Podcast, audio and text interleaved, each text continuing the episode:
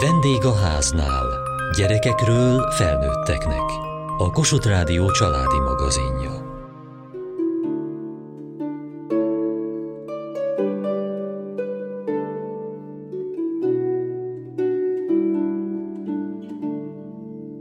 Amatőrként vagy hivatásos muzsikusként, zenekarban játszva vagy templomi közösségben szolgálatot teljesítve. A zene a közös családi program és az ünnepek része azoknál, akikhez ma ellátogatunk. Először Szűcs Péter Pálhoz és kisfiaihoz érkezünk, akik idén egy családi zenekart alapítottak. Ervin még csak 7 éves, Roland pedig 9. Ők kísérik édesapjukat.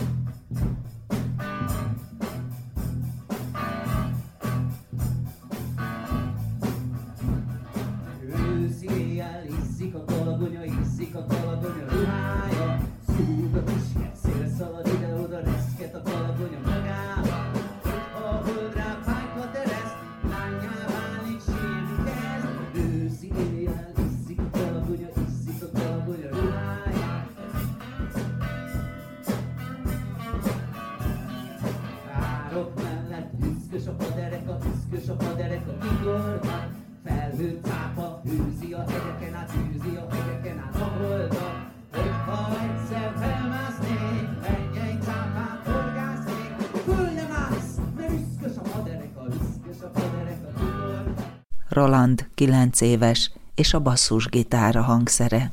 Az a kedvencem. És mikor kezdted a gitározást? Már 7 évesen már immelámmal játszottam, utána... Immelámmal az mit jelent? Az, hogy még csak pengettem, nem tudtam semmit, csak pengettem, mert jó szólt az éhúr, az a legvastagabb, és már így 8 éves koromban már kezdtünk el így zenéket játszani, szóval zenélni. És 2023-ban alakult ki a Pepperton, névvel, logóval, matricával. És Mi az a Pepperton? Az egy együttes, miben az apa, a tesóm és én vagyok benne. Nem volt nehéz neked egy gitárt a kezedbe venni, mert itt lognak a falon. És miért a basszusgitár? Nem mindenki a szólógitárt szeretné? Hát csak ugye nem annyira mindegy, hogy egy gitárt hogyan pengetünk. Eleinte én is szólógitáros akartam volna lenni, mert ugye az a, abból van a legtöbb sztár, meg ilyenek, de eleinte is fölfelé pengettem így. Aztán meg apa egyszer azt mondja, elkéri tőlem a gitárt, és oda kicseréli a Fender Squire basszusgitárra. És én azt mondom, hogy ó, és elkezdek rajta csak így pengetni, és azóta az a hangszerem, és nagyon megszerettem, és rájöttem, hogy a nélkül nincsen zene. Szóval, ha én szólógitáros lettem volna, akkor kellett volna egy basszusgitáros. Basszusgitáros viszont mindenhova kell. Hát, ami mindenhova kell, az a basszusgitár és a dob, szerintem. Aha. És ki tanít téged?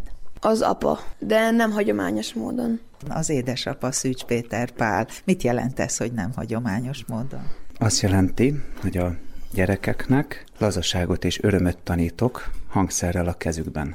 És tulajdonképpen ez a játékszerük, és megtanítom a gyerekeket ezen játszani. Pontosabb ez azt jelenti, hogy konkrétan meg is nevezzem, hogy olyan dallamok és olyan rezgések és olyan ritmusokat mutatok nekik, amelyeket a megfigyeléseim alapján nagy valószínűséggel szeretni fognak játszani. És ez be is igazolódik, tehát amikor elkezdik azokat a ritmusokat, látom, hogy jönnek, jönnek, jönnek vele, jó de jó, apa, én ezt már le tudom játszani, és onnantól el sem akarja engedni, és fogja azt a szekvenciált zenei variációt, vagy témát, és hát nagyon egyszerű alapoktól indulok. Gyerekzenékkel, gyerekdalokkal kezdtem, de azokat én feldolgoztam. És mivel kisgyerekeknek zenélek, a kisgyerekeknél is tapasztaltam, hogy bizony a kisgyerekeket nem illik lenézni. És egy kisgyerekkel nem csak gügyögni kell, és nem csak úgy énekelni, ahogy nagyon sokan talán gondolják, hanem bizony nagyon-nagyon értelmesek, és ahogy ez az értelem visszacsillan a szemükből rám,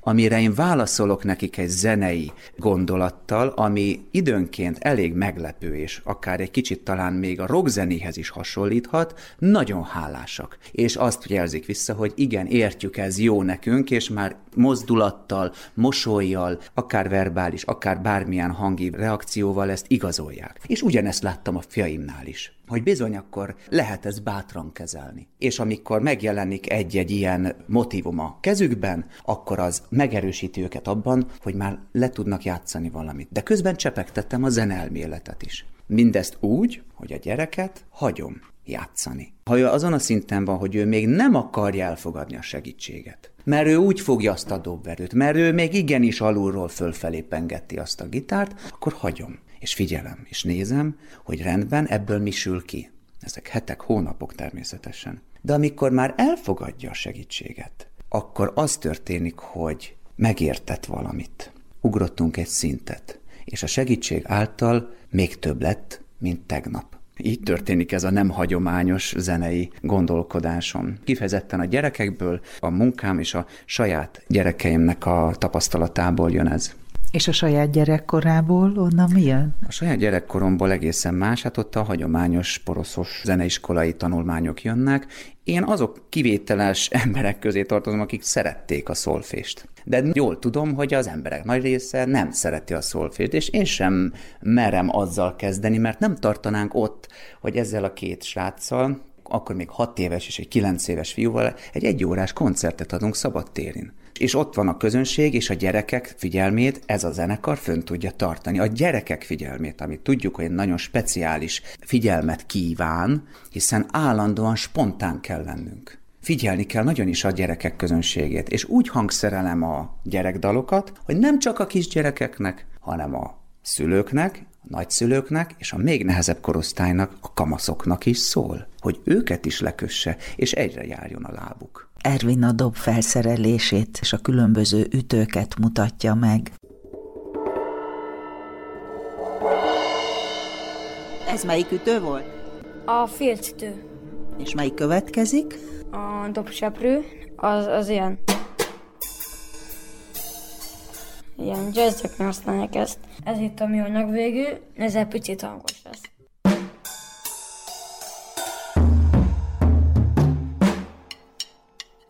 És jön a fa végű.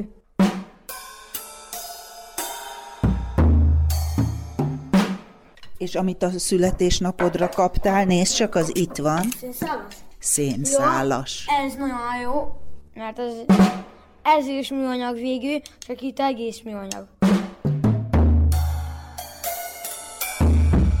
És Mikor ültél először a dob mögé? hát, amikor 5-4 évesen már elkezdtem mint dobálni össze-vissza, de akkor már így tam-tam, tam így ilyen össze-vissza mostam, meg színeztem, mert akkor még pröntyi-pröntyi volt, és mikor már kezdtem 5 éves lenni, meg 6, akkor már kezdtünk már zenéket tanulni, meg zenéket hallgatni, és mikor már 7 éves lettem, én most vagyok, és pont hetedikén lettem 7 éves. Ezért is most tanultuk még csak meg nemrég a Ride the Stormot.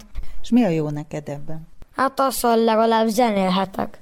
Roland. Tiéd volt először a dob? Igen, először én azt hittem, hogy a dob az olyan nehéz, és hogy akkor olyan jó lesz benne, meg ilyenek. Eleinte még jól ment, de és szinten megálltam, és ott váltottam.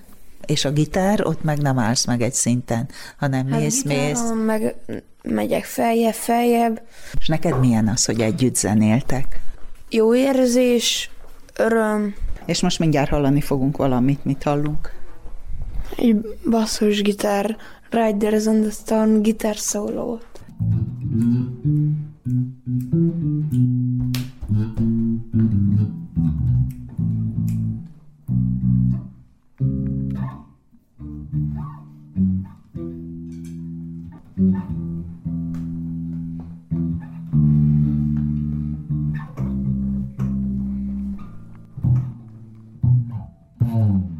Most pedig a tüzes családhoz érkezünk, ahol mindhárom gyermek zongorázni kezdett, majd folytatták az orgonán, van, akinek ez lett a hivatása, a többiek pedig a saját örömükre vagy a közösség szolgálatára folytatják a muzsikálást. Szüleik pedig énekkel és a templomi kórusban csatlakoznak hozzájuk.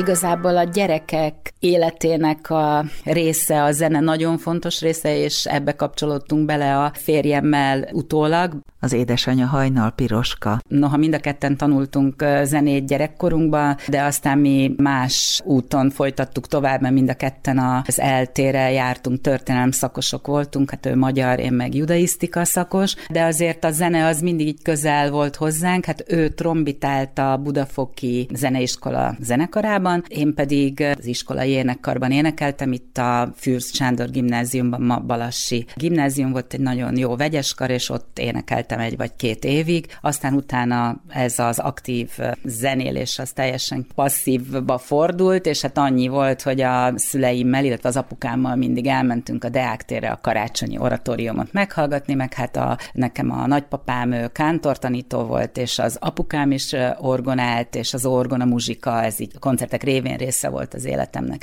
És akkor, amikor ösztöndíjak, külföld, és akkor ide kerültünk vissza Rákos Csabára, és elkezdtünk templomba járni, Rákos Csabai katolikus templomba, akkor ott szólt a Bérma keresztanyám, aki a kántor volt, hogy hát miért nem megyek el énekelni az énekkarba, és akkor elmentem énekelni az énekkarba, és egy közös ismerősünk, a gyerekek zongora tanárnője ajánlott egy énektanárnőt itt a kerületben, az Alföldi Mária, aki a Magyar Rádió kórusának volt a korepetitora, hivatásos énekresnő és énektanárnő, és akkor őnála kezdtem el így magánéneket tanulni. És akkor, ahogy nőttek a gyerekek, akkor a Marcel vette át így a kíséretet, hogy úgy mondjam, mert hát ő a zeneművész, ugye orgonaművész a családban, és akkor már nem a Bérma keresztanyám kísért, meg nem az énektanárnő, hanem a Marcel, mert ő aztán ő lett a kántor is itt Rákos Csabán, az idős kántorasszony mellett, és aztán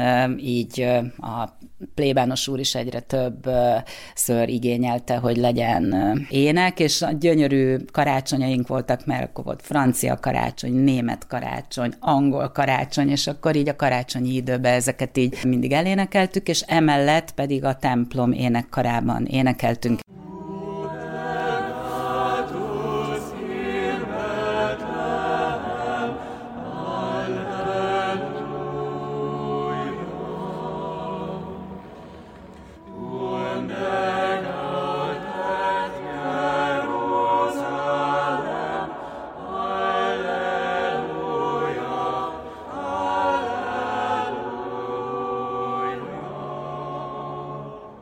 Tüzes Johanna Róza és Tüzes Ágoston Károly. Ez a családi hagyomány, hogy hangszertanulás, ez ízlett önöknek, vagy nektek, vagy saját indítatásból is jött? Hogyan volt ez? Nekem igazából természetes volt, hogy a bátyáim után folytatom ezt az utat, és én is zongorán kezdtem el a zenei tanulmányaimat, de nagyon szerettem is, és már az általános iskolában elkezdtem, és aztán ugye jött hozzá még az orgona, csemballó, közben ugye az éneklés, énekkari szolgálat, úgyhogy természetes volt, de nagyon szerettem is, és szeretem is. Igen, ez a kérdés egyébként nagyon sokakban felmerült már, hogy miért mindenki ugyanazt az utat és ugyanazokat a hangszereket választotta nálunk. Hát ez, ez így alakult, és mindenki nagyon szerette az zongorát és az orgonát is. Bár azt túlzás lenne állítani, hogy mindig én voltam a leglelkesebb gyakorló. Én is nagyon szerettem, de nem állítom azt, hogy minden pillanatban én voltam a legmintább zenei tanuló. És most hol tartanak? Én lényegében már a zeneiskolai kereteken kívül zenélek, tehát én kiártam minden osztályt, kimerítettem az összes lehetőséget, úgyhogy az zongora tanárnőnk még elvállalt engem ilyen külsősként lényegében, és így még most is egyébként heti rendszerességgel járok zongora órára. Én most már így 19 éve tanulok zongorázni. A tanárnőnkkel való szoros kapcsolat miatt ő Tüzes Ágnes, és a Kró György zeneiskolába járok hozzá Kőbányára. Azért is maradt meg egyébként a pont a zongora, mert ott tudunk négy kézre íródott darabokat játszani a hugommal közösen, ami például szintén egy ilyen kis blokkja ennek a bizonyos családi zenélésnek, a mi párosunk a hugommal. Ez már több éve, lényegében az egyetemi évek alatt mi minden fél évben megtanulunk egy-egy komolyabb négy kézre íródott darabot, és azt hát előadjuk vagy ott a zeneiskolai koncerteken, de itthon, akár például ezen a bizonyos szentestei közös zenélésünkön itt a családi keretek között, és tulajdonképpen ez így megmaradt az zongora. Nagyon szeretünk együtt játszani, és szerintem jól ki tudjuk egymást egészíteni. Már az így hagyományosá vált, hogy én játszom a felső szólamot, Ágoston az alsó, és azt hiszem, hogy egy jó csapattá váltunk így a négykezesek játszásában is. És tényleg így a testvérek közötti kapcsolatot is szerintem így segíti ápolni ez az egész közös zenélés.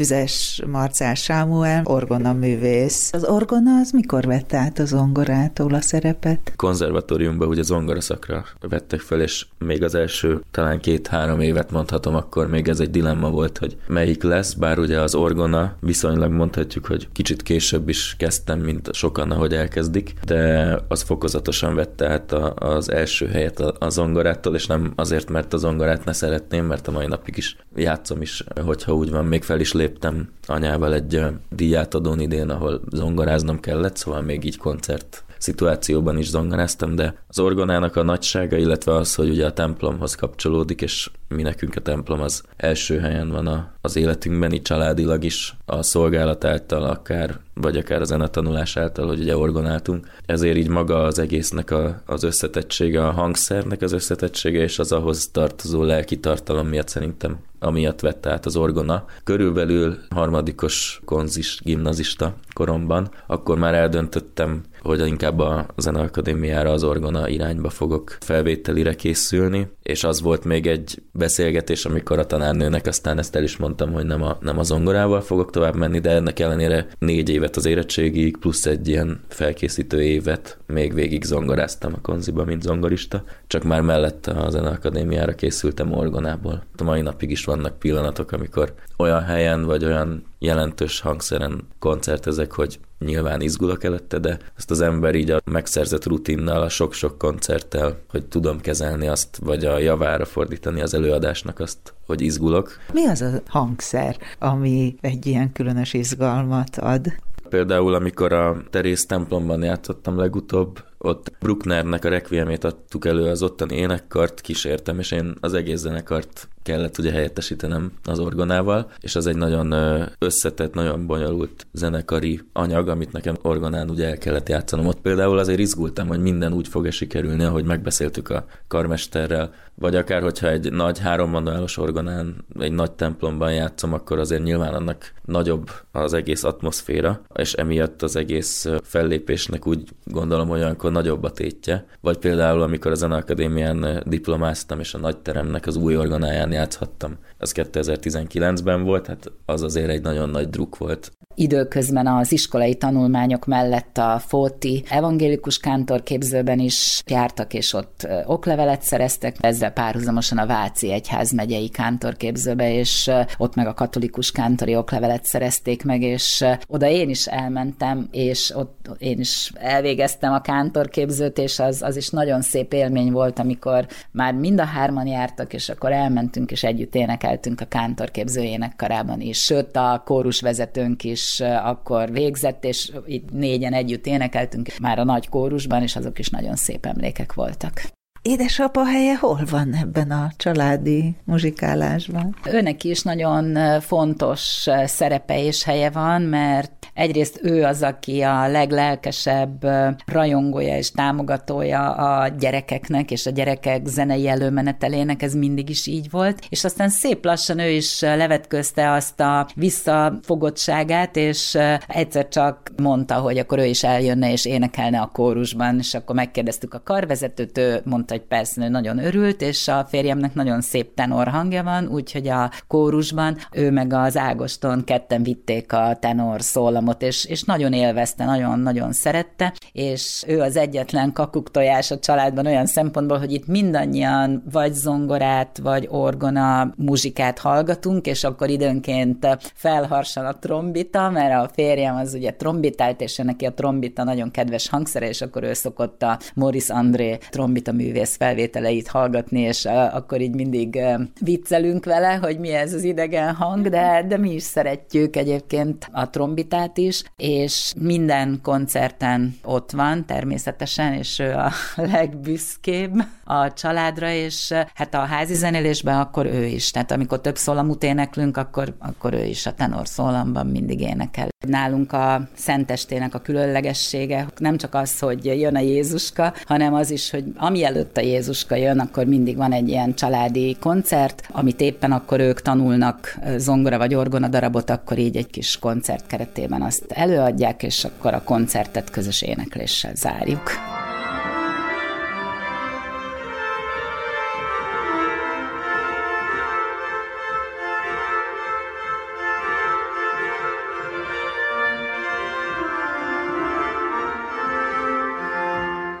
A Pepperton családi zenekarnál jártunk, és a Tüzes család közös ünnepi zenéléseiről hallhattunk. Kövessék műsorunkat podcaston, vagy keressék adásainkat a mediaclick.hu internetes oldalon. Várjuk leveleiket a vendégháznál kukac mtva.hu e-mail címen. Műsorunk témáiról a Kossuth Rádió Facebook oldalán is olvashatnak. Elhangzott a vendégháznál. A szerkesztő riporter Szendrei Edit, a gyártásvezető Mali Andrea, a felelős szerkesztő Hegyesi Gabriella.